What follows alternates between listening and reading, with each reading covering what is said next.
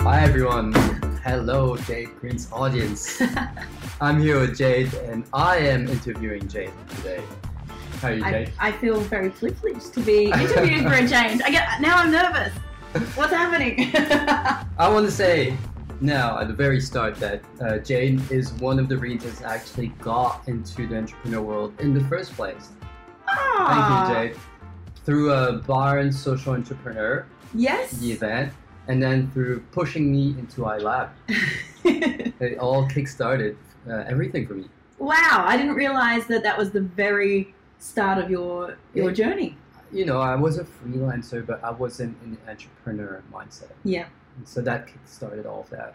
Amazing. Thank you.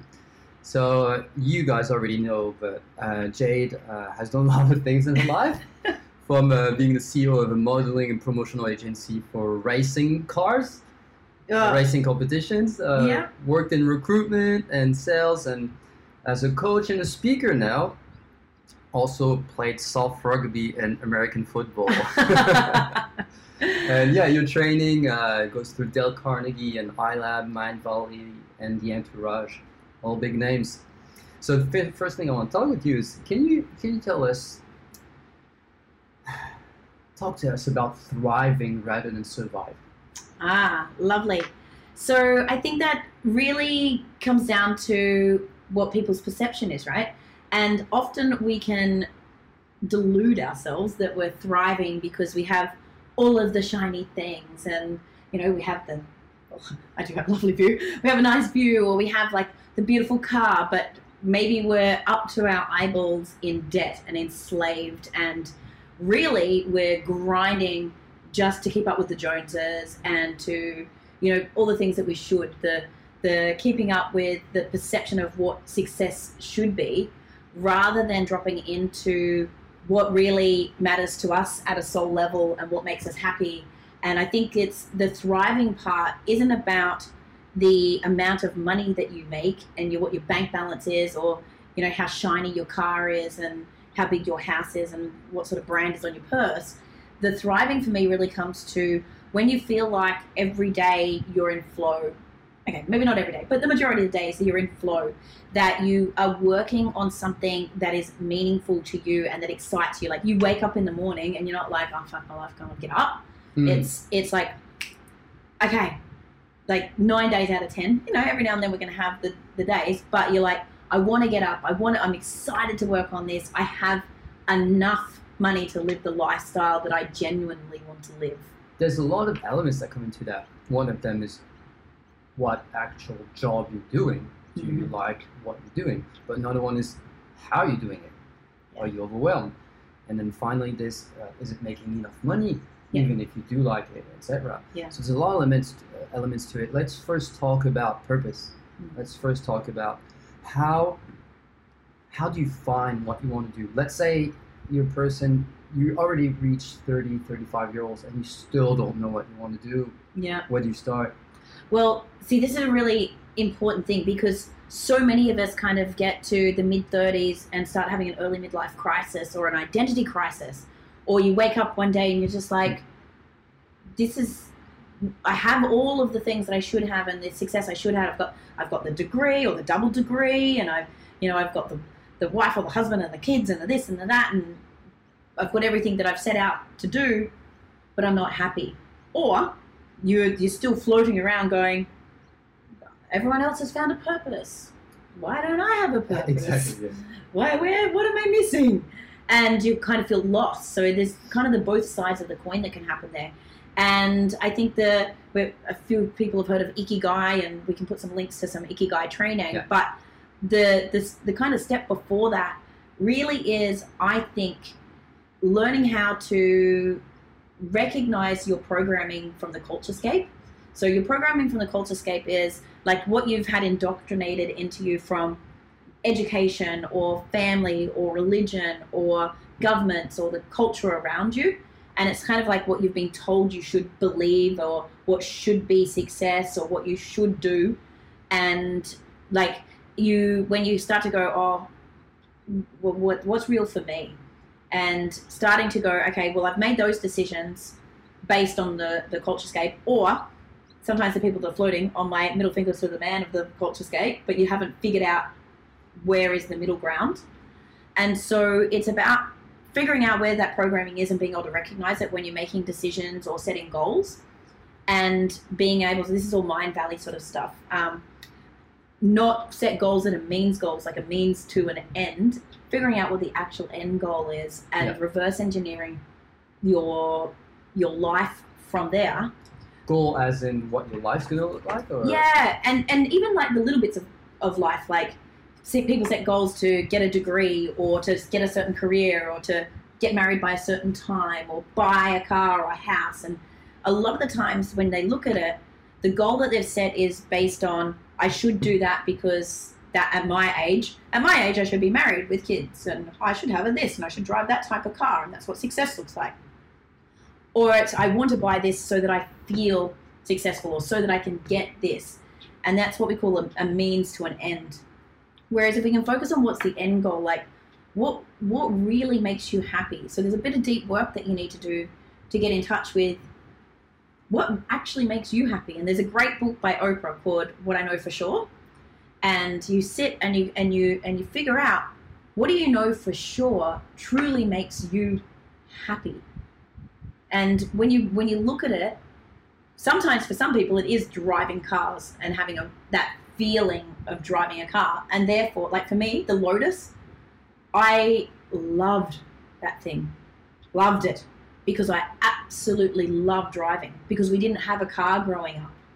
And the feeling for me of changing gears and revving it out, like it could do eighty in first gear, and the, the way it handled a corner, it bounced along the road, and everyone else thought it was retarded and like super impractical and uncomfortable. But for me, it wasn't, I actually got embarrassed about how bright it was and how sports car-y was and how I judged I got based on what it looked like. But for me, it was that feeling of driving it. So when you go that, okay, what I know for sure is I love that feeling, fine, buy the car. But if you're buying the car to make yourself look successful, or um, to stroke your ego, or to get looked at, not not really the thing to do. But if if you're, so you don't have a clue, you're just searching for your purpose, yeah. Start with what you love. Start with what you love. Really figure out what brings you joy. Like, what do you value in life? And work backwards from there. So if, if you value human connection, then you can start thinking about, how can I build a life, how can I build a career and a, a way to make money that's based around the human connection, mm. that's based around my values, that, that is going to light me up. So you need to get, I say, I had a couple of posts saying like, stop being, stop trying to be the best version of yourself. Now, it's a bit tongue in cheek. Yes, try to be the best version of yourself, but the problem is people don't figure out what the best version of themselves is and who they are first. Yeah, I want to touch back on this thing you said, pro programming. All these different programs were running in the background of our subconscious. Uh, there's so many different ones, like you were talking about things society tells us we should be at, whatever we should reach at, whatever age, et cetera. Mm. But I've seen different types of programming. For example, spiritual programming, where mm. uh, uh, it's too hard to actually act, and get into the three D strategizing, rationalizing part of all of this, and so you end up uh, thinking that you just have to, um, I don't know, you're active in the five D instead of a three D, yeah. Like all that kind of programming exists as well. I'm just want to point out that there's so many different so kinds many of programming. It's, and it's interesting when you talk about the spiritual, there's like this spiritual paradox as well, that people get programmed that if you have money, you're evil or bad, or you're capitalistic, or, as well. Yeah. um, and and so people get trapped that they they start feeling guilty or self-sabotaging and not achieving the wealth that they should have, because there's this underlying belief that it's evil or negative, or it makes you a bad person, or yeah, all of these things. There's this whole yeah. set of beliefs that you have to look at when you start all this. Yeah. So I think the key, the, the key thing for what you're saying there is you've got to figure out what your own actual beliefs are when tapping into who you are at a soul level. Like trying to shed and recognize, oh, I got that idea or I got that belief from this. and then asking yourself, do I actually believe that? Is that true for me? Does it does it make me feel good? Or is it working? Is it is it working for me? Yeah. Does it feel like a rub? Or have I just been doing it because? Or and when and when I do it, do I feel good about it? And would I want to teach that to a mini human? Hmm. Would I want somebody else to embody that and feel that? So if you can have those check-ins, and it, it's journaling's a great way to do it. Um, there's another book, The Code of the Extraordinary Mind by Vishen Lakhiani from Mindvalley. That's got some great um, sections in there. It's what we teach in the Mindvalley seminars about like understanding the culturescape and the stages and states of consciousness and the um, bullshit rules of society and the means goals versus end goals. Just sit and do the exercises and check in with yourself. Once you've got that, then you can look at, okay, well, what's my actual skills? And not, not your physical, yeah, yeah, that's the second step. So it doesn't have to be the skills that you've already learned in terms of the tangible skills, but we look at, we, if you've been in our community a bit, you know, the wealth dynamic systems and the profiling of what your natural um, tendencies are for, uh, for you. Like, are you a data-driven person, detail-orientated, or are you a people person? A are star, you an idea, a star, uh, an ideas person, or a someone that's great at setting the timing? And once you can figure out, okay, this is kind of my base level natural energy type, this is where I'm good at, you can go and relearn, doesn't matter what age, you can go and relearn hard skills once you know what alignment is for you to your underlying personality trait skill. Mm. Um, so once you've got that, then you can go, okay, well, what skills do I already have that I might want to lean on that could marry up? Or where do I go get new skills to like that I know that I could use? And then once you've got all that, you take the next step and start really looking at what do you stand for and stand against? What's your, what are you really willing to go to bat for? What are you passionate about? What difference do you want to make in the world? Or, you know, what legacy I do you want to leave? Another good question is, who do I want to help? Who do I want to help is a perfect one. It's easy. Yeah. yeah. Who do I want to serve? Yeah. I, I say really basic to entrepreneurs, you get to wake up every single day and choose who your clients are. A, choose wisely. That's why I love you. and, and, and B, like, go and design it. You get to choose. Like, as an entrepreneur, you choose who your clients are. So go about it and go, okay, who do I want to help? Who do I want to serve? Who do I want to interact with every day? Who would who would benefit from my genius? And what would light me up? Because once you once you get that, they say you never work a day in your life if you love what you do. Like mm. I like you know, one of my other clients is arriving tomorrow, like coming to stay here for the next three days to work. Like, because we we become great friends. Like, that's the level, like, isn't that the interaction you want to have? It's a very, very different story. Yeah. Absolutely. Um, and in doing that work, you have to define those values, mm-hmm. and then you have to stay aligned. Yes. What do you have to do to stay aligned? Ah, great question. So we take the, there's two things. There's your personal values, and if you're building a business, I talk about having virtues rather than values, because I believe that your values are your beliefs and who you are, and we can't ever force somebody else to have our values. Yeah. Like, you can't, like, if you tell me I have to live by these values, and I'm like, they're not my values. There's a, there's a disconnect, and there's, I'm not going to buy into it because they're not my beliefs, and you can't force me to believe that. So there's two two sides of this. There's you you under, understand what your personal values are, and your company virtues should be born from that, because you have to live it, breathe it, embody it, so that people can follow it and replicate it and model it. And then your company virtues, which you set um, that people live into, and um, because it's a definition that's slightly different, it's easier for people to model and, and step into. But if we talk about values and personal values and how you stay aligned, it again is don't don't throw words on a wall. Uh, we, we talked about, like, when you build websites, like, sometimes people are like, oh, I want to put this on there because it sounds good and it's marketing and mm. it's, it's a whole bunch of bullshit. Um, often people say, when you ask them what their values are, oh, integrity and loyalty. I'm like, you broke up with your last partner because you cheated on him. I don't see no integrity and loyalty there. Like, this is bullshit. Yeah. Right? So, so what practices do you have in place to yeah. make sure you stay value aligned? So, the, virtue aligned. The first thing is being fucking honest with yourself about what you really, what you really do yeah. value, and don't don't kid yourself if it's not something you really are willing to put a line in the sand for. So maybe stand. maybe choose a top three or something. Cause three, yeah, three to five, like whatever feels really, really true to you. Yeah. I do an exercise where. We, I ask a lot of lot of questions up to people, like, you know, um, just first first question is literally what what are your values? Get those down. Okay, what do you value in your friends? What character traits? What yeah. what beliefs? Okay, cool. Where would you stop dealing with a friend? And then this is how you you stay in alignment. Like if you put this down, that okay, I would not be friends with someone that's like this. Okay. Then fucking walk your talk. Don't be friends with them. Go break up with them. Boundaries. Boundaries, but be, just being honest, because you you know sometimes you stay friends with someone to be nice or something, and you, there's actually the value disalignment, and it feels like a chore to hang out with them, and you probably feel dirty afterwards, and you don't feel good, and that's an energy suck, and that's going to permeate everything else you do. So once you've got your core values or virtues, it's about going what's acceptable and what's not acceptable. So I I like to have four levels. If it's work, it's a fireable offence. Like if anyone that be behaves like this, which is the complete opposite to the value or virtue, you're not for us. We don't hire you. We fire you. It goes for friends. Break up with friends. Like you're fired as a friend. You're fired as a boyfriend.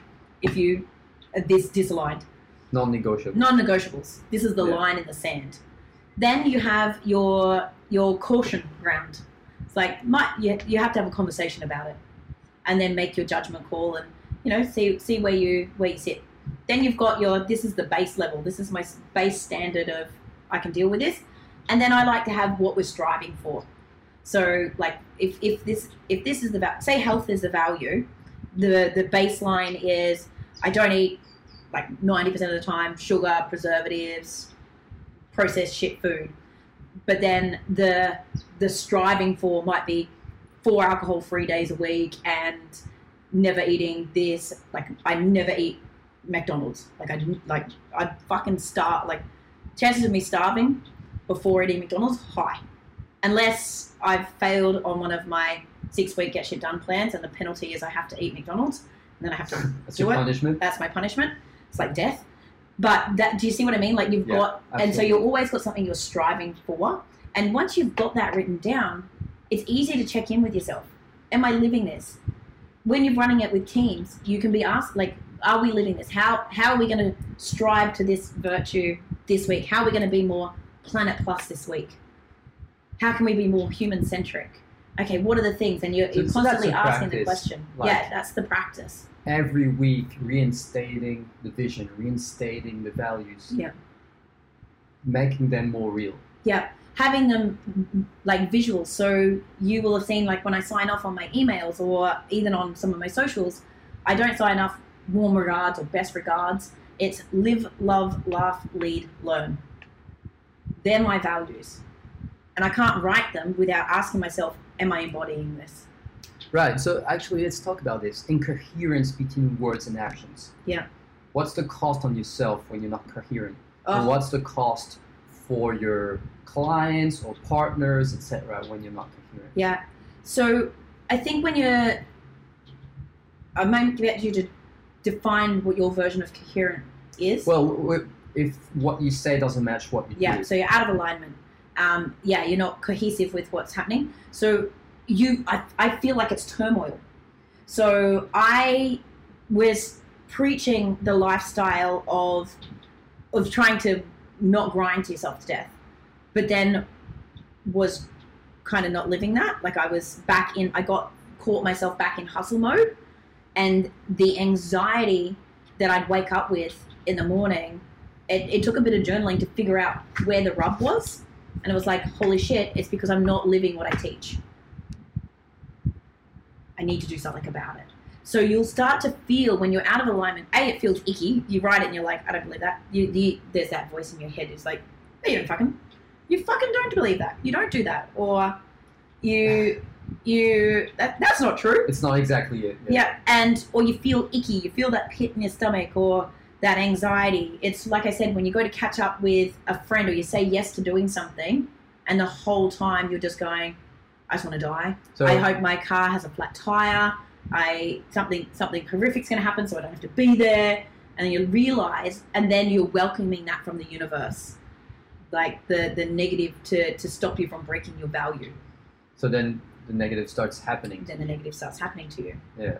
Um, so I think when you're out of alignment with your true values, if you really do stand for them, you, you, you feel it, but things start to go wrong because you self-sabotage, because you know that it's not, it's not serving your higher self. And then you, you, if you look at it, you'll realize the patterns. And as we were talking briefly before, there's a toll on your clients and partners as well. Oh.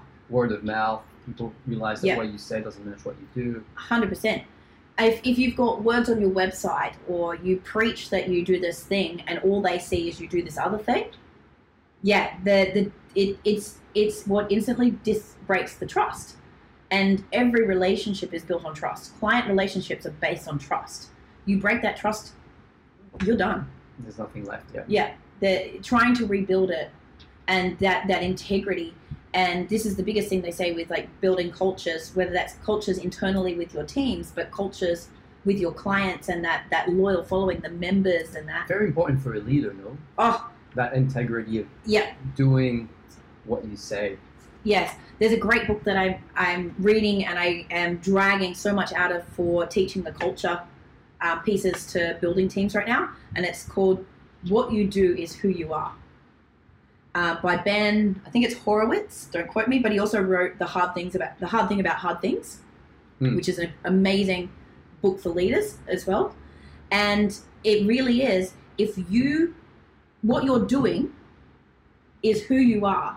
And if, if you are saying one thing and doing another, you've got nothing with your team. Right. Like, I remember the, and your clients. I don't remember the name of the study, but Google did a study where they tried to figure out which were the better performing teams, and they spent, I don't remember how many millions, but it was a really high number, and they couldn't figure it out. Eventually, they ran through it again and figured out that the only thing that made a difference was the attitude of the team leaders in providing a framework in which the team would feel safe to express themselves, yep. to say their real opinion, to mm-hmm. exchange and not feel judged, et cetera. Yep. So that kind of ties back to some of Brené Brown's work. So the, the, the super high-performing teams feel safe to be vulnerable. Because if you want teams to be creative, even coders, developers, and things like that, they need to feel that it's safe to bring their ideas. It's safe to, to fail at something, to share their opinion, to share their voice, because if they feel like they're going to be judged or shut down, the creativity goes. The, the teams that are most productive and the happiness, happiest, which happiness is the greatest hack to productivity and profitability, the happiest teams are the ones that feel like their teammates and their leaders hear and see them, that there is the trust, that they're able to share openly, and that they are actually cared about as a human being, not just the work that they put out. And think about that in every relationship in the world. Like, if you don't have that in your intimate relationship, how shit does that feel? Mm. If you don't have that with a sibling, like you end up estranged, right? I come from France, as you know, and uh, I've worked in a few corporates in France. The I'd say that the work landscape, the work, the work culture in France isn't great. Mm-hmm. There's a lot of pressure. People don't treat each other very well. Mm-hmm. There's not really that feeling of safety in a lot of companies in mm-hmm. France, and there's a lot of economical pressure as well. Yeah. Uh, when I arrived in the area, in Australia, it was more relaxed. Mm-hmm. Culturally, it is more relaxed in yeah. general, but the work landscape uh, in general was a lot, people treated each other a little bit better here, and it, it's true that there's a lot more creativity happening, like um, freedom to try new things mm-hmm. anyway. Uh, What's the difference? What's the emotional, the mental, emotional cost of not loving your job? Oh, burnout, for sure. Um, but for me, the reason why I say that I want to enable six thousand humans to be happier at work by twenty twenty-four is because of the ripple effect. So think about it. We spend the majority of our time working, and your mood, most people don't know how to have the third space or disconnect from what's happened during the day to what they take into their personal life. Mm. And so that's a hard one. But yeah, totally. We've done, we did a whole podcast around that. Um, but the, the person who is stressed, anxiety, hating their job, there's the rub, there may be value disalignment, the stored up anger or resentment or dis-ease, then comes back into their orbit. So every person around them, the little kid that tugs on dad's jumper and just wants to play and gets snapped at, like the, the husband and wife at each other because they've both had bad days and they just haven't had a chance to vent, or they, they don't understand where this ball of negative energy is coming from. It's it's got to go somewhere. So the cost is, is not only on the own person's um, energy and psyche and mental health, but it's everyone around them. But you heard me say the word, like the, the this disease in your in your body yeah.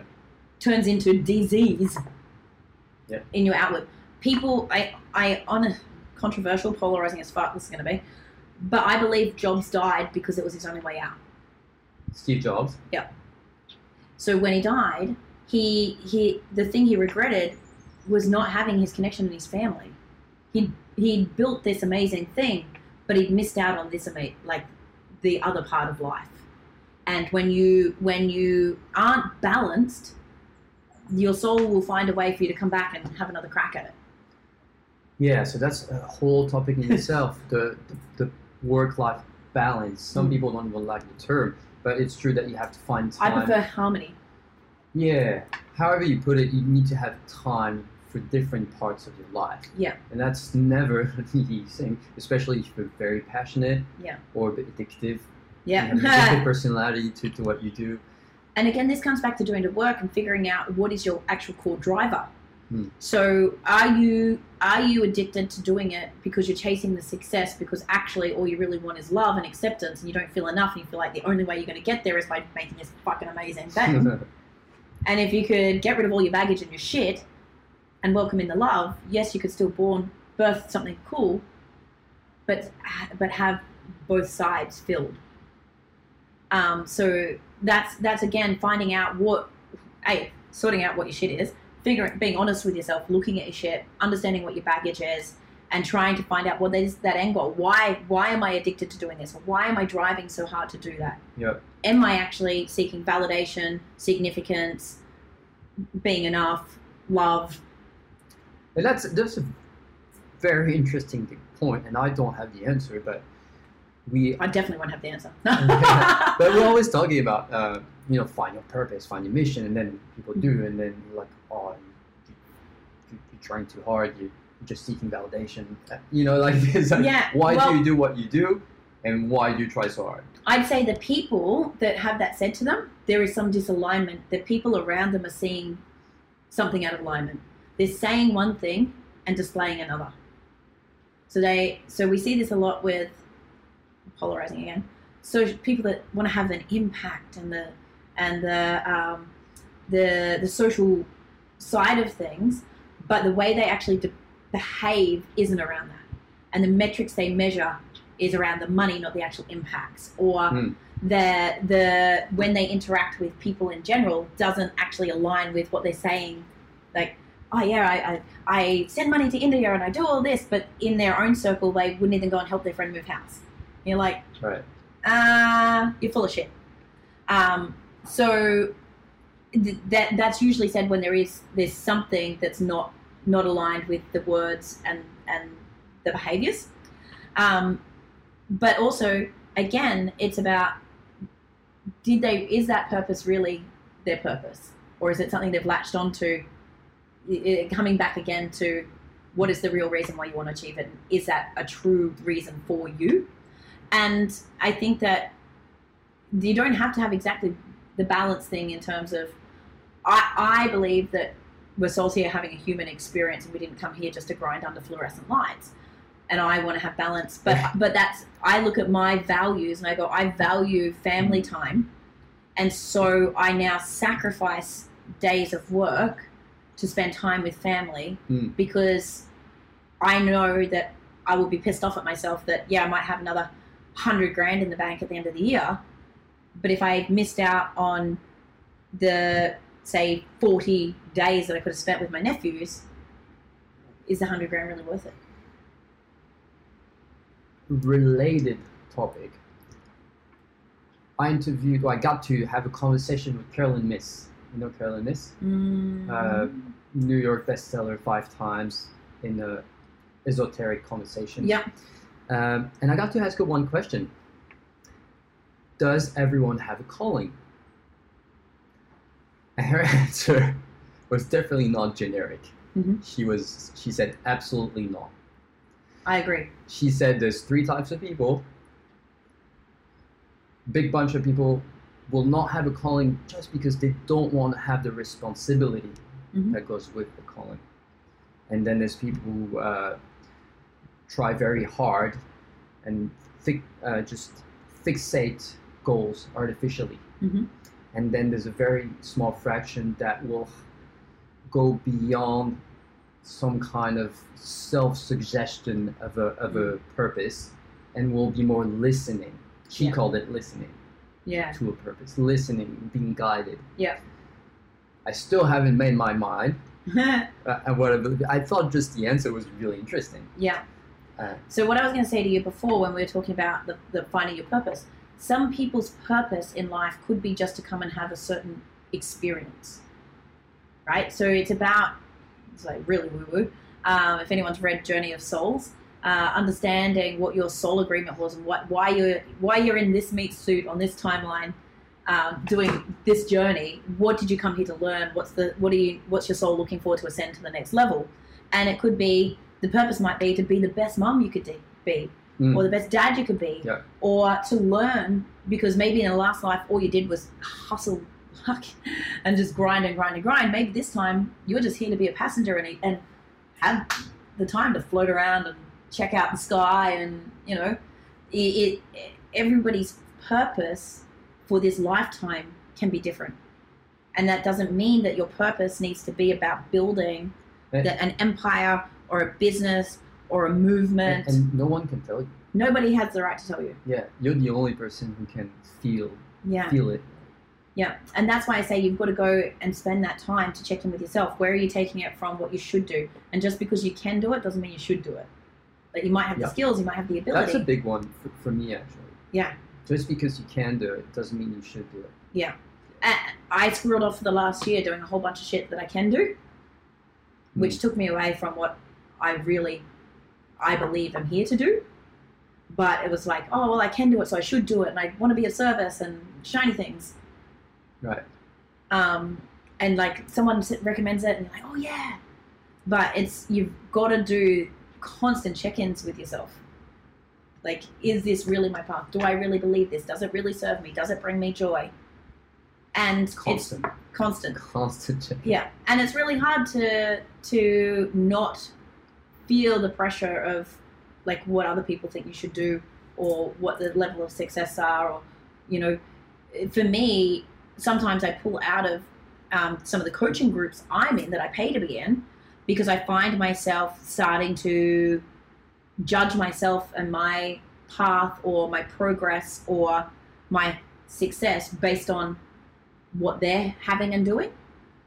And when I get into that state, I pull back because I'm like, I don't want to be coming from that space of com competition or um, ego in a certain way, or um, I, kind of the alpha energy, the masculine energy, and the judgment upon myself. And I have to pull back to check back in with myself about, hold on, I don't want to be running off and doing all of this stuff just to get the the sales they got or the amount of members they have. Yeah, yeah, yeah. And because when I do status. that, so the social status, because I, I might end up, well, at one stage I ended up uh, targeting an audience that I knew was low-hanging fruit, like that, that I could easily serve, that would buy things, But it, but when I looked at it, it's not the people I really, like it wasn't going to allow me to have the impact that I wanted to have.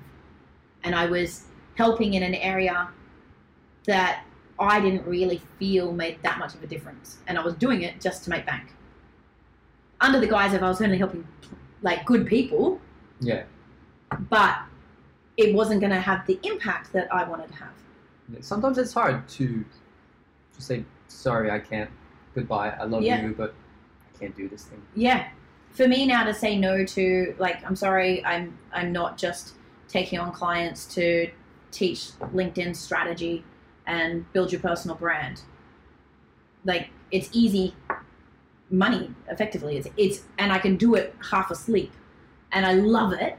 But now I go, actually, every time I say yes to that, I say no to helping someone build a team of happier humans, be more productive and more profitable and have the impact. That's the thing. They should have. We have a limited amount of time. At yeah. some point, you max out your schedule.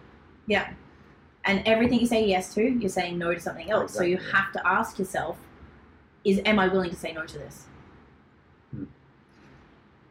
Let's uh, segue a little bit. What's the difference between being an employee and being an entrepreneur? Ooh.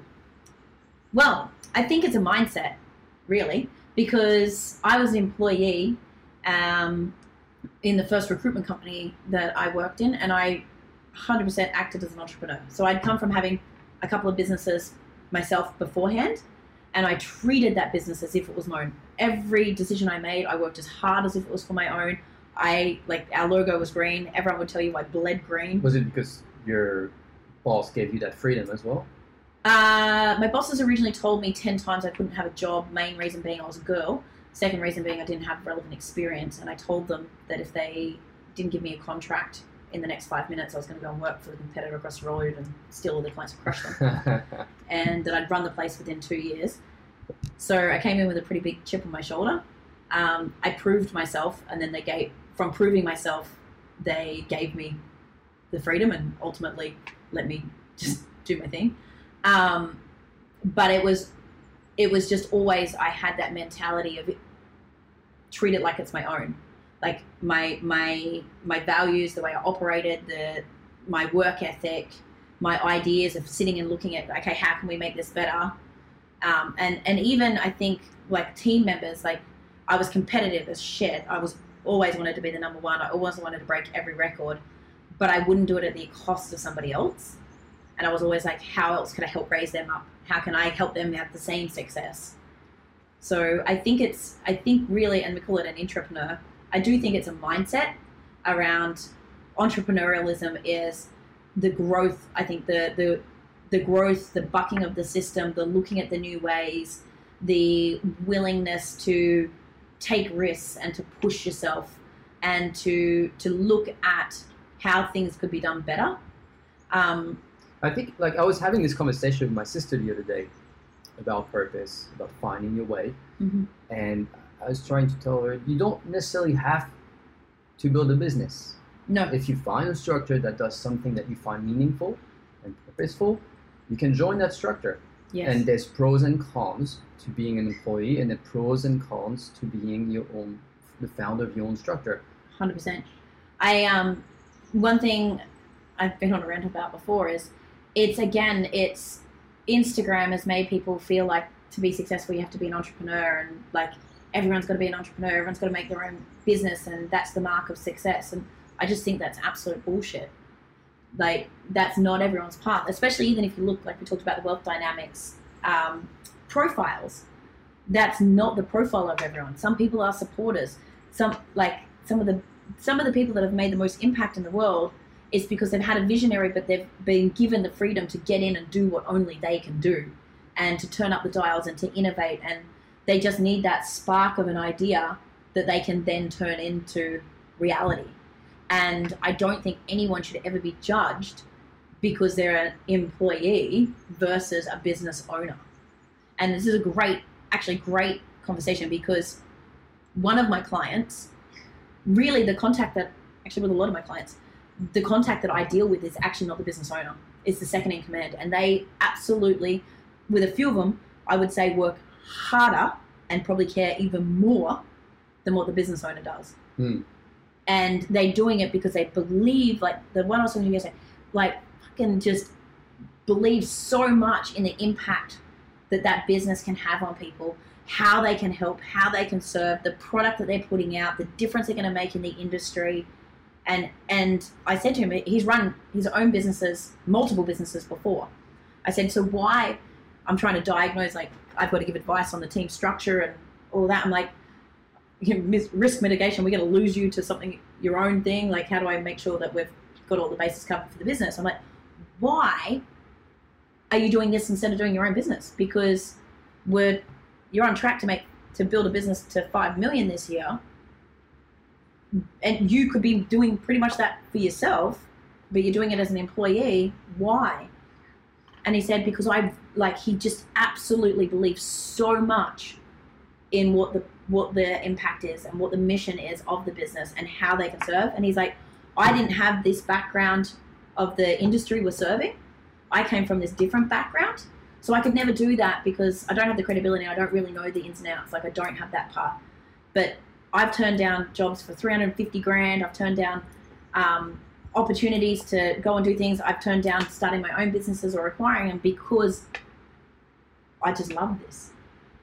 Right. Now, speaking about being a founder, being an entrepreneur, I would say, it might be wrong, you have a lot more experience than I do in this, but there's a different kind of growth that needs to happen mm. to be a founder, an entrepreneur. You need to kick your own ass much more. Oh, yeah. And you need to learn the practices, the rituals, to be able to kick your own ass every yeah. week. Could you speak about that? Yeah. So I think let's just define the word entrepreneur a little bit more. A lot, like, technically, the word entrepreneur is you make your own living. Um, but a lot of people think more of an entrepreneur, depends. Some people think of it as some, some dude on a laptop selling M L M in the D Ms on Facebook. Um, and it's got a bad name on that side. Other people see entrepreneur as the word like Elon Musk, creating a difference in the world and building, um, building something for people to follow. So I would say entrepreneur, business owner, some, um, somebody who owns an actual business that is scaling, uh, giving a livelihood to other people, contributing back to the society, contributing back to their economy, and um, helping other humans to rise and, and giving them a, a livelihood would be what I would say as an entrepreneur or a business owner. And to, to really be that person, yeah, you got to kick your own fucking ass.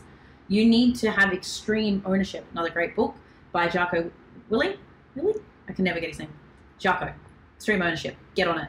Um, you need to be able to realize when you are the problem. You need to know when you're the common denominator. You need to be, you need to find people in your circle that will call you on your shit. That mm. will, and, and you're not going to give them a spray for it. Like, you're going to welcome being called on your shit. Because sometimes when you're in the spiral, you can't see it. You need someone to, like, hey, honey, this is you. You are causing this. You need, so someone that can point out when you're self-sabotaging. Yeah. Be able to do the work to know when you are self-sabotaging or when it's a limiting belief that's holding you back. Um, you need to be able to manage yourself. And you heard as you came in, I was talking to another client saying, yeah, you've definitely, like, you just hit burnout. I've been trying to stop you from hitting burnout, but you wouldn't fucking listen. Burning the candle at both ends and in the middle, yeah. and now you're splat. Be because you've got to be able to manage that as well. You're no good to anyone when you go splat. So going, okay, I, I need to recognize I've been hustling too hard, I've been grinding too hard, maybe I'm partying too hard as well. What do I need to do to refill the cup? Where do I need to slow down to be able to speed up? This is a big one for me. I have to work on for myself, knowing when to stop yeah. being busy, being busy, and take the time on, to clear. On top of that, I find that you need more determination mm-hmm. than when you're an employee. Yeah. I find that you need to build self-esteem in a way that I've never had mm. to even think about building. The resilience level. Yeah. And uh, you also need to have a taste for risk-taking. Yes. one hundred percent. So resilience is a really big marker for whether you make it as a founder. Like, so how, like, how quickly you can get yourself back on track after going splat. So after you fall, how fast can you stand back up? And because, like, you are going to fall. Because yeah. if you and if you're not willing to fall, don't get into the business. Right. Because the biggest learnings and biggest growth come from the the troughs. So when you when you fall or fail, that's where the be best learnings come from. And if you and it's about being able to find the learning and the blessing in a bad situation, and look at what you can do to keep, delete, or start doing something else to pivot or to iterate and to, to look at it. Like, you've heard me always asking you, like, okay, what worked and what didn't work? What was the learning? What was the blessing? What do we what do we need to take from it? And it's those taking the time to reflect. If you can take the time to reflect and force yourself, because people say, I'm too busy, but forcing yourself at the end of the week to go, what worked and what didn't work and what's the learnings, you will skyrocket your business because you are able to react so much quicker than, say, a three-month review or a six-month review, or often business owners don't do any reviews. But if you can honestly look back and go, oh, that client had a really big win, or I got that, what worked about that? How can I turn up the dial on that? How can I make sure we can duplicate that? Or, ooh, someone just was really pissed off, client really upset, something went haywire, a system fucked up. Okay, let's backtrack. What happened? Great. What do we do to mitigate that risk moving forward? There's a big aspect of really strong strategy, strong being really rational mm. about every step. Yeah. And being able to uh, to learn fast and, and think and schedule and plan. Mm. Uh, something that people don't necessarily have uh, as strongly when they're employees, that then you have to develop when you're an entrepreneur. Yeah.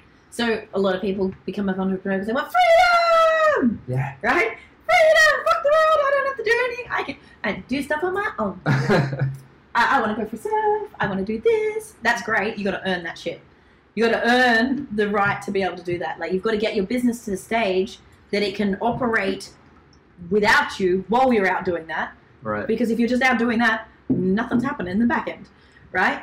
So that's the one thing, like, when, yeah, often when you're an employee, you get given a structure. Now, that's not often the best way to, they don't often give you the best structure to get the best out of you. But, and that's something you can, I teach clients on how to create structures so that you can work best with the energy types of the profiles of the people so that they can be most in flow, and that the structure is done to suit what's going to get the best out of them, rather than a blanket industrial punch card, everyone does this. Um, but as an entrepreneur, putting those bumpers on yourself, making your ideal week, understanding your energy levels and going, when am I actually in peak creativity time? Or when am I in peak this? And forcing yourself to do things like reconciling your bank accounts. Yeah. Oh. There's so many different skill sets oh. involved. Right? But that's discipline. Mm. Because if you don't do it, it spirals out of control, and then it could, bank, A, it could bankrupt you. A, it, it could... Like it, it causes more stress than needed that you could have just put a process in. And it's about going, right, yeah, you want the freedom, but I, I don't have it up anymore. I have a chalkboard that's usually just over here, and it says discipline equals freedom. Right. That's Not, counterintuitive, huh? Yeah. So I think, and I think it might have come from, from Jocko's Extreme Ownership book, potentially. And it's about knowing what to be disciplined on. Like, I have to be disciplined on having my family time and refilling my cup, or I burn out, and I don't I don't operate, and I don't serve as well because my creativity levels are down, and I end up in anxiety land. So I have to, even though I want to, I'm like, oh, I have all this shit to do, it's really hard for me to do the discipline and say, no, I'm doing family day because A, I said I was going to do it, B, I said it's my value, and C, if I don't take the time out, I'm not actually going to be as serving. So discipline can, can be seen both ways. Yep. The discipline of, okay, you said you're going to send twenty partnership proposals, you're going to do it and get them done. It's funny, it's, just, it's the same way of perceiving it in monasteries. So mm. they have a very strict schedule in monasteries and mm. ashrams, but they don't see it as a... Negative. Yeah, they see it as, first of all, your body gets used to rhythms. Mm-hmm. So they are actually have more energy by following that yeah. routine. And then, just like you say, they see it as uh, more freedom because they grow really fast yeah. by having that routine. Yeah. When I don't have the structure and the routine, I feel like I'm not in control. I feel anxiety because things are kind of everywhere. Whereas when I push myself into the habits and, and, and do my routines, the energy levels are through the roof. Shit get done way faster. And I just, I feel more accomplished.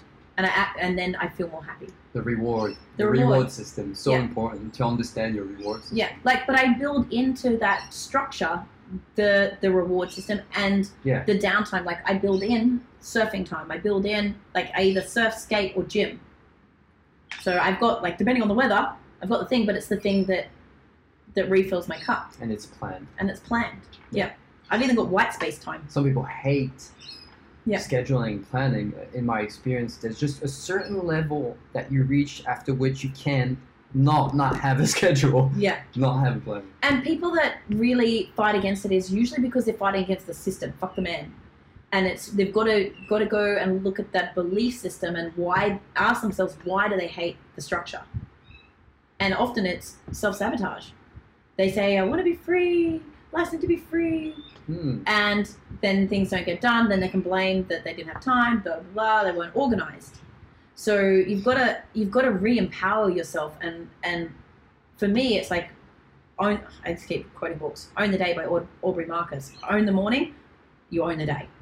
And you have those little wins. You, you don't hit the snooze. You give yourself that, that like little pat on the back that I got up when I said I was going to get up. I, that's a little win. It's that dopamine rush. Like I can, I'm, I'm in control. I can do this, and mm. that all stacks. Again, reward system, giving yourself a pat on the back. Yeah, I found I was uh, extremely bad at it, and I had to, I have to learn. Mm. Like extremely bad at it. uh, let's talk about money. Dollars. Let's talk about cash. Yeah. So I know a lot of people who have no idea how to find their purpose, their mission, and how to build a business around it. Mm-hmm. The first step seems hard, finding what I love. The second step, finding who I want to help, finds even harder. And the third step, finding how to make cash from it, sounds impossible. uh, so I know, because I've worked with you, mm. that you have a really developed process, process on how to study an idea yeah. and see how to make cash. Yeah, and a living, an income, a sustainable income from that uh, idea, and then developing it, scaling it, making it become bigger and growing. Yeah, can you What's talk it, to us about that? From from the stuff that we've done, what do you think is the biggest key to being able to scale it and grow it? it's, I'd say, I don't know if that's the right answer, but I'd say a lot of it is uh, understanding the rituals we're talking of are one. But you're also talking a little about knowing how to delegate some of them. Yeah, yeah. So you can't do it all. Yeah. So I'd say definitely the discipline of like doing it and, and setting the plan, having the discipline to create the plan. And so, and it's, it's plan week for us, right? It, going through and going, okay, what is the painted picture of success, whatever time frame you're working towards? Going, okay, this is the painted picture of success. And then running the lines of what's all the ways I could get there, and, and brainstorming it out. Because a lot of people go, oh yeah, I need to do that. I need to just sell more shit. And I sell it to these people. And it might be just pushing shit uphill rather than looking at what are all the ways? What's the brainstorming? Who could I partner with? How else could I do this? What's the learnings? Um, how do I bring other people in to be able to achieve this? So I think the, I'm trying to rethink through your question. The, the, how do you, how do you turn the, okay, I, I think this is my purpose and, and what I want to do into, into dollars. Yeah. Is firstly, you do have to look at, is, is there a market for it? Is this the, something the world needs? Um, like there is stuff that the world doesn't need that people will buy. I don't like to help those companies. I had a great mm. conversation with Isaac, um, that's Bear, um, on the way here this afternoon about Red Bull. Like, I love the brand that Red Bull has built in terms of the adrenaline, the, the culture around the brand, but I just can't stand what the product stands for. Uh, like, what it, like, in terms of what it is. And that product got banned right? and then restored so many times like, in Europe. Like, uh, um, and, and I wouldn't want to help, I wouldn't help an entrepreneur that was trying to peddle a product like Red Bull, right? So I, I, I would much prefer, for people I work with, and hopefully the people, your audience, my audience, it's like, okay, people, humanity plus, planet plus people, going, okay, what does the world need? And yeah. is that aligned to what I say my purpose is? and okay, if the world needs it, is there a value to it? Okay. And then when we look at our bigger picture for our life, like, it doesn't mean you have to make millions of dollars. It doesn't mean you have to make a company that's got, you know, a thousand staff, a hundred staff, fifty staff, like, and making all these big dollars. Maybe for you, you just want to be able to provide for your family, and say a hundred and fifty grand's enough a year to have a really good life and to be able to spend time with your kids. And the thing that's most important to you is having the harmony, like maybe it's twenty-four hours a week of work so that you can spend time with the family, because that's your other core value. And a hundred and fifty grand from, say, one person is enough abundance to live the life that you want without the struggle, to feel like you're you're still doing what you want to do. Yeah. And and that is totally fine. So then you just go, okay, could this business, is there enough need in the world that would would generate a hundred and fifty grand's worth of profit?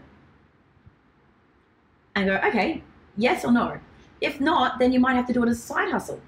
Maybe you have a skill set, like we were talking for you, maybe you have a skill set of coding, and it may not be what you really want to do right now, but and you really want to do the social impact, but you go, actually, if I do X amount of hours of this, which I'm good at, I can make money, I can choose who my clients are, so I'm doing it with value alignment, but that allows me to work on this, which is my purpose piece and my, my fulfillment and my true expression of who I am.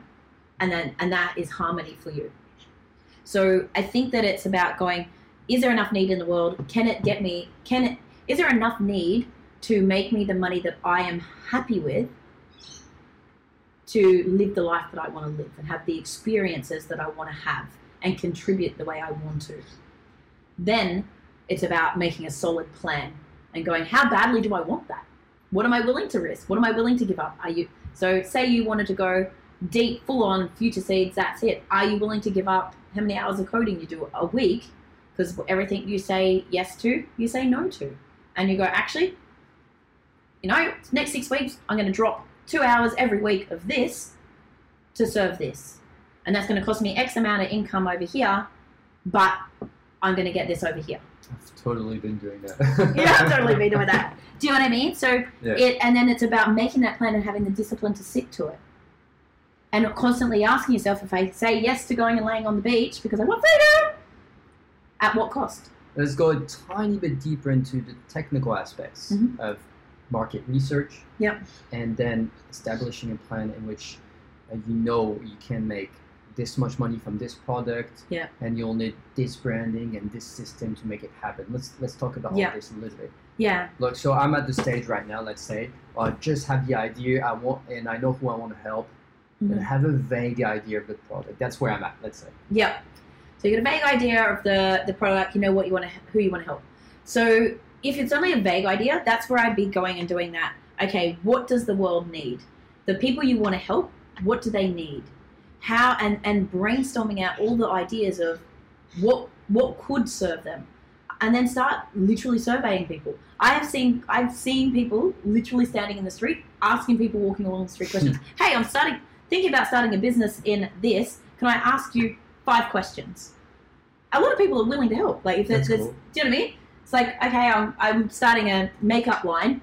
What's important to you in, in it? Is it the, like, the packaging? Is it the, the um, ingredients? Is it the smell? Is it that um, it's got some celebrity Instagrammer? How much would you be willing to pay for it? And how much would you be willing to pay for yeah. it? Literally survey your audience. Even if you only know five people, even if you do it as a boosted, like an ad on Facebook to get to to get the data that you need, you can, depending on how big your idea and how much you're willing to invest, you can get survey companies, to market research companies to do this for you as well. But do the research, test the market. Don't just, the, the big problem that a lot of people get is they are so attached to their idea and they think it's fucking epic. I heard a great thing recently. It was like this, this big C E O was saying, there are no good ideas. It just doesn't exist. And there's no original thoughts either. As well.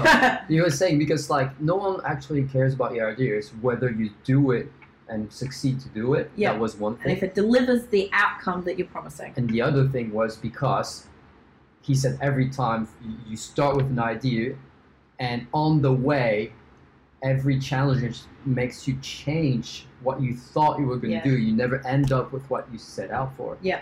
So two things on that though. I do believe in, like we said, what worked, what didn't work, what do we need to keep, delete, start doing, or, you know, what do we turn the dial up and what do we turn the dial down on when we're, when we're growing, um, and being able to iterate the program. But I am mirror, case in point, of squirreling off doing the things that we should do or taking other people's feedback and not staying focused on something. If you don't stay focused, you never know if it's ever going to work properly. And I realized for myself, and I said it in my last podcast, that it was my limiting, it was my self-sabotage and my self-sabotage of why I hadn't stayed committed, because it, it is so important to me, and I know it's my genius zone to do what I'm doing, that there was this huge fear of, of stepping into it fully, because if I failed, it kind of shook who I was at my core of identity. Whereas when I did other things, I could use excuses of, well, you know, I, you know, there's other people that do that, or I was just starting out in that industry. I'd only just started that thing, and you can. There's a big vulnerability in being a project leader, a founder. Mm. You really put yourself at at risk. Yeah. Uh, of of shattering your own identity. Yes.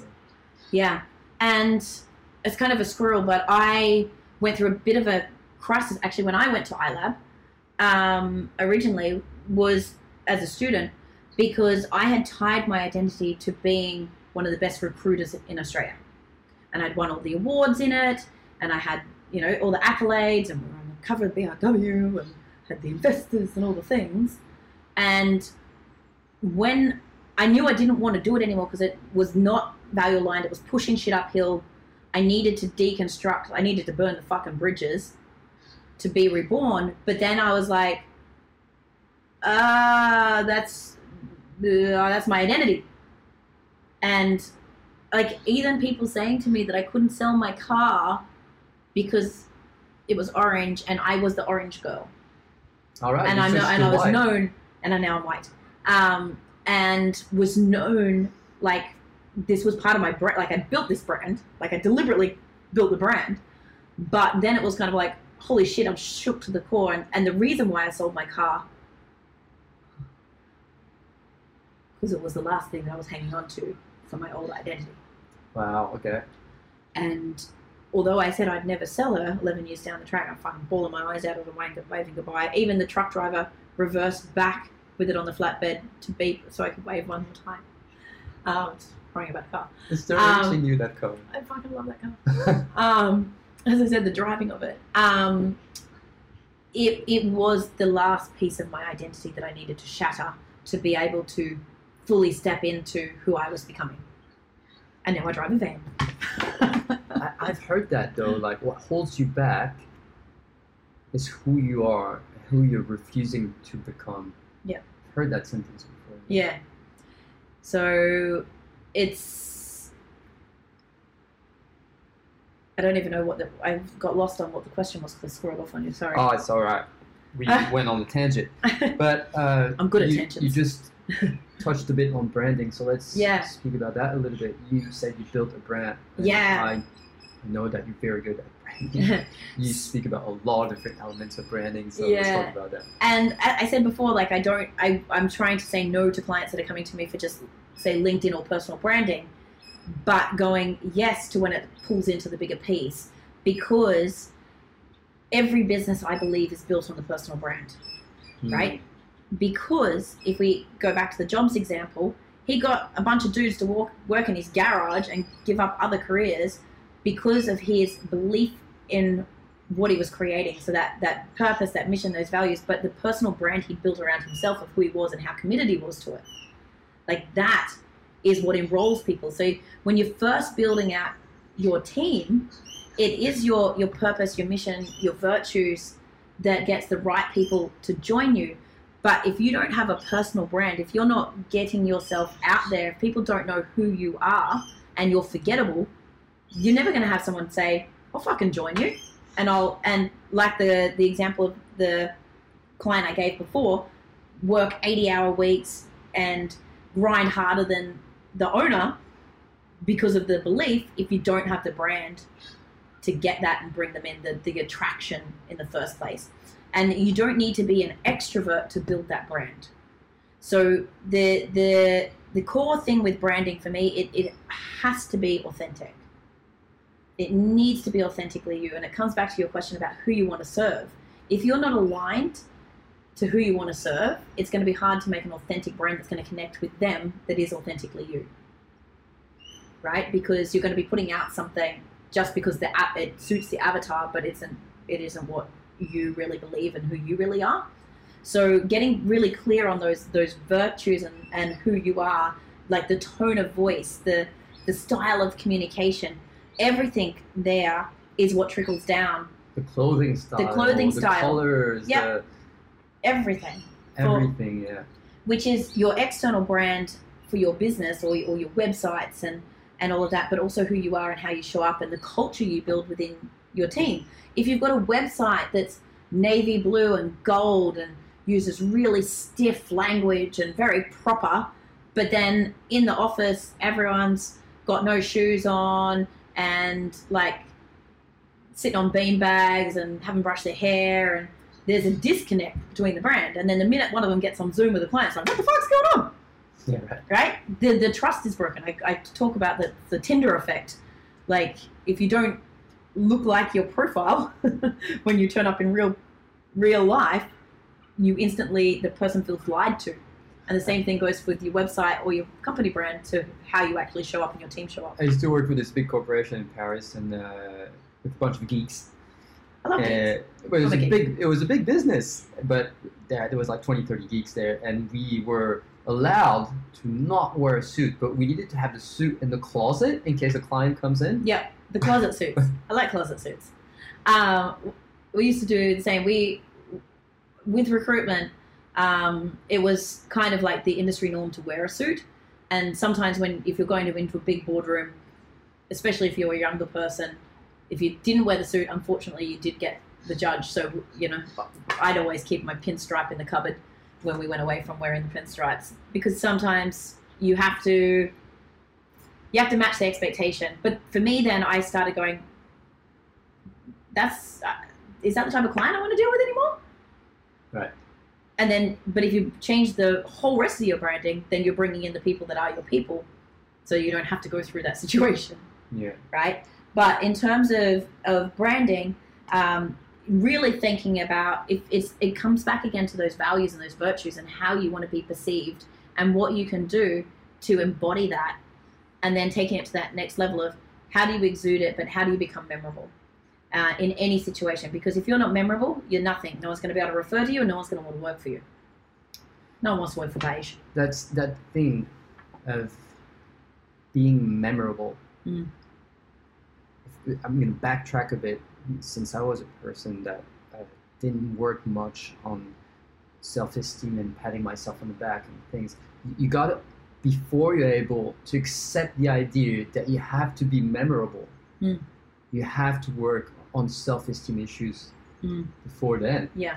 And you have to agree to have an idea, uh, an outside perspective on the image that you're giving to the world, which is not how you live yourself from the inside. You have to be aware of the image from the outside. Correct.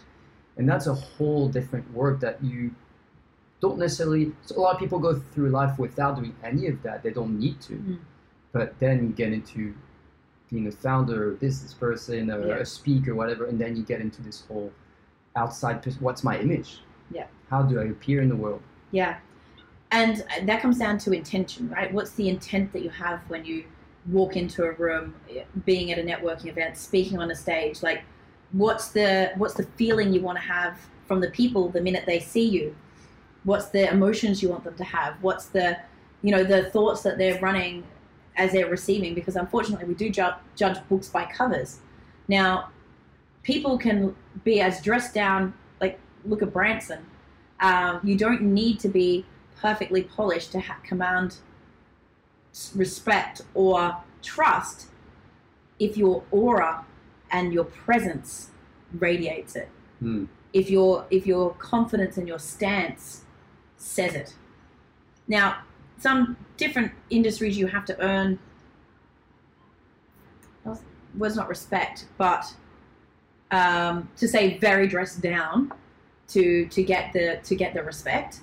You maybe need to have your pre reputation precede you to go. I uh, like I'm the swimsuit C E O. I I don't wear a suit anymore. I still charge suit wear and prices, but I I don't wear a suit anymore. But I built a brand to get to that, and I've got the credibility right. to get to that. But I also I do still curate depending on the audience what I'm wearing. You know, I always wear white because that's my consistency key. Mm. People know me like that, but I don't jump on a podcast like this wearing my low cut top because there's a message that gets sent, and whether we like it or not, whether it's right or not, that's what happens.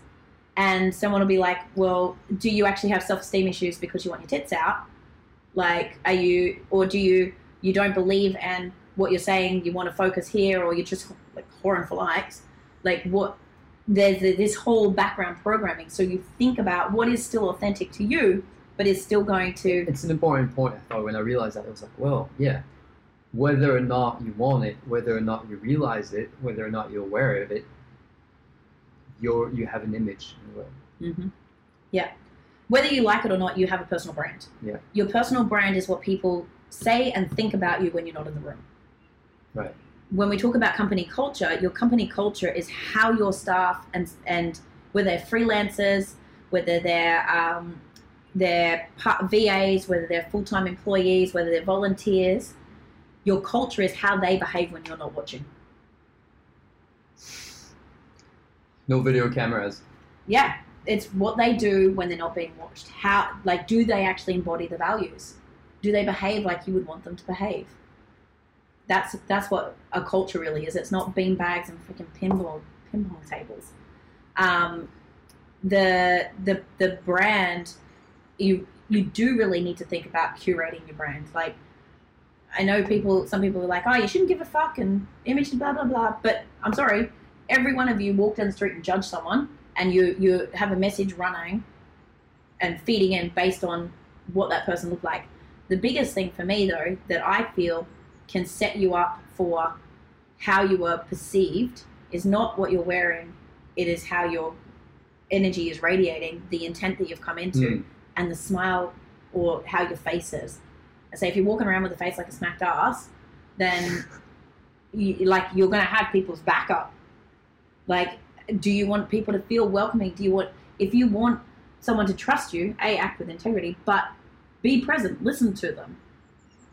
Because if you're like downing off all over the place, either they, they probably think you're skirting them, there's something going on, like there there is so much more, the way you stand. But just like, you know, if you turn up and you look sloppy and you look like a mess, then people are going to think your, your work's going to be a mess. You don't care. Do you care? So you've got to figure out what is, what is the message you want received. Amazing. Thanks for all these answers on branding. That was great. No worries. We're getting to the end of this interview, and I just have two more questions for you. Mm-hmm. uh, one is, why do you have two programs? You have the Bliss and Blueprint and the Six Weeks Get Shit Done. Well, I don't have those two anymore. Funny enough. What? Yeah. So I am back in my genius zone, um, and I do I do have two programs, um, but not those two programs. So the the stuff that I do with, with you, which is currently branded as Wetsuit C E O, uh, which is Bliss and Blueprint and the Six Week Get Shit Done rolled together, that is all around um, working with business owners and entrepreneurs with, from all areas. So getting that, finding out who they really are and that alignment and the the purpose piece, the, dare I say it, life coachy kind of stuff, like that reflection and, and getting true to you, the building of the, the personal brand and and being able to learn how to productize and go to market and that all all round sort of business coaching, but and and life coaching on the business owner so that they can step into being that that founder that they really want and need to be to have the success, and then those six week cycles and the plans to hold them accountable and to help them and to build them and to see that through.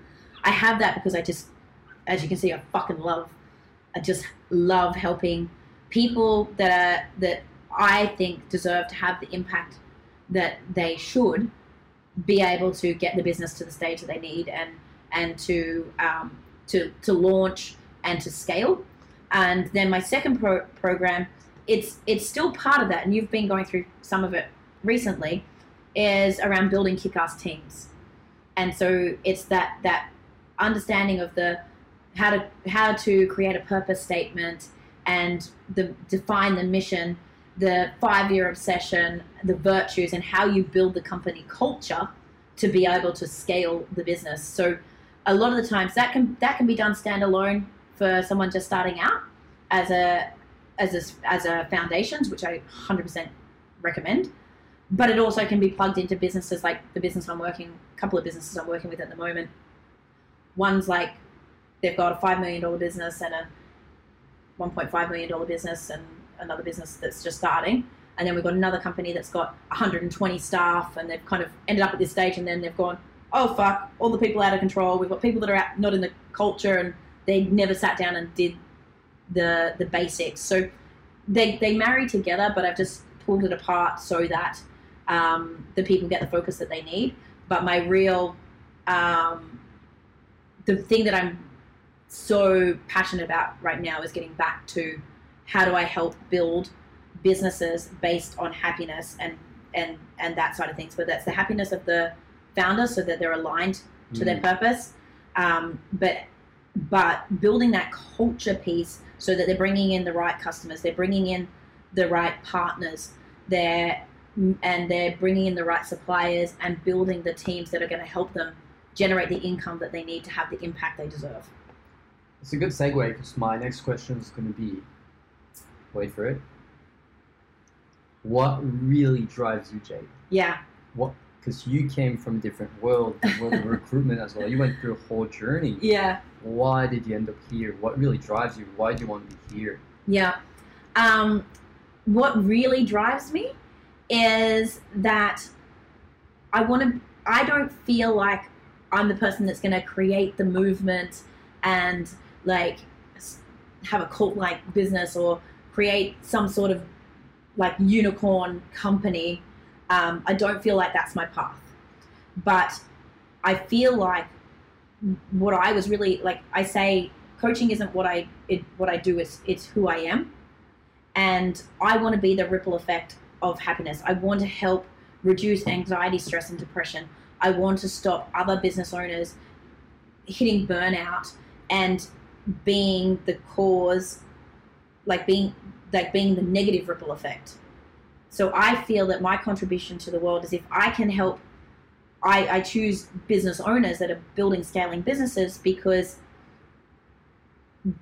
they're the ones that have the, like that's where I can help impact a whole bunch of other people. And I loved it. My, when we did virtues the other day with my client, they said, holy shit, we're not just building a better business, we're building better humans.